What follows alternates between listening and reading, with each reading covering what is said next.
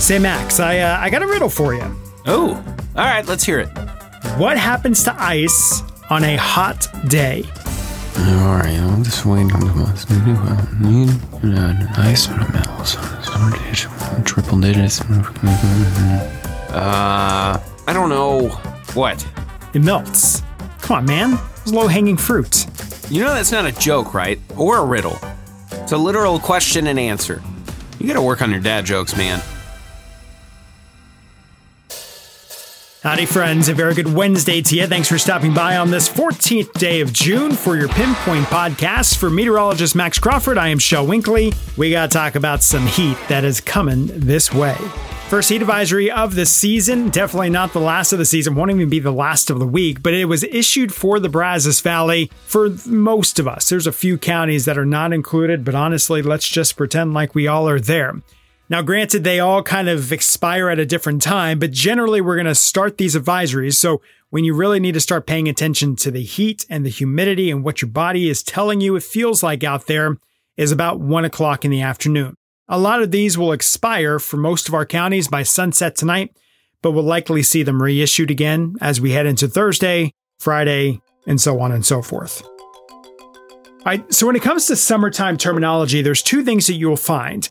Either it's a heat advisory or an excessive heat warning. And for the National Weather Service out of Houston and Galveston, which covers most of the Brazos Valley, in order for a heat advisory to be triggered, two things need to happen, or at least one of two things. One, it's temperatures that are forecast to be 105 degrees or hotter for at least two days in a row.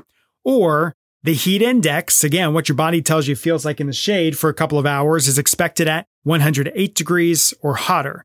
Now, as we go through the afternoon in one of these heat advisories, an excessive heat warning could be issued. That's when the feels like temperature climbs to 112 degrees or higher for a couple of hours. That may be short fused, or it could even be issued ahead of time if there's enough confidence that the forecast will call for it 24 hours in advance.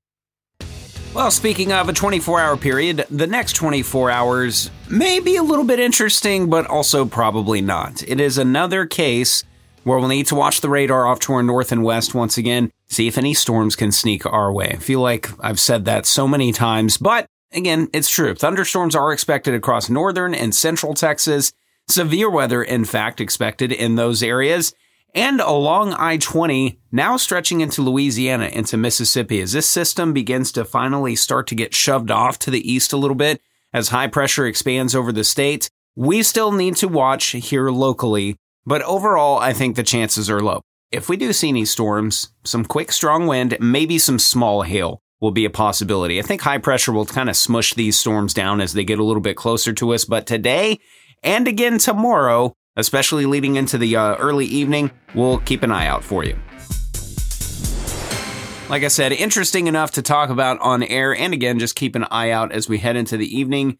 But all of us are going to feel the heat even before the rain, if we do see any. We're talking highs in the upper 90s once again out there for today, for tomorrow. Do we likely get to the triple digits before we get to the end of the week? Yeah, I think so. We're going to go for about 100 as we head into Friday. And of course, we got to talk about heat index. Shel's just spent a long time talking about the criteria for heat advisories, excessive heat warnings, etc., etc. Will we see that going into the Father's Day weekend? Well, if the uh, numbers verify, it looks like so. Anywhere from about 105 to 110 is what we can expect through the end of the week, and there is a potential that we see those numbers exceed 110 anytime from Saturday onward into early next week. So we'll keep an eye on that for you. Either way, once we get acclimated, this will be easier to deal with, but just make sure that you are hydrating, maybe even drinking a little more water than you think necessary for the next several days but it will be breezy. Today, not as much as the rest of the week, but I think generally starting for our Thursday all the way through Sunday, the wind blows at least 10 to 15, if not even upwards of 20 miles per hour. Kind of a double edged sword. It's one of the reasons why we can get so hot when it blows out of the southwest, but at least it stirs things up. Next week, that wind looks flat and that humidity looks stifling. Yay! Thanks, Shel. Hey, we have made it to the middle of the week. I hope you have a fantastic rest of your Wednesday. As always, thanks for spending a little bit of time of it on the Pinpoint Podcast. Shel Winkley, I'm Max Crawford. Let's make it a great one.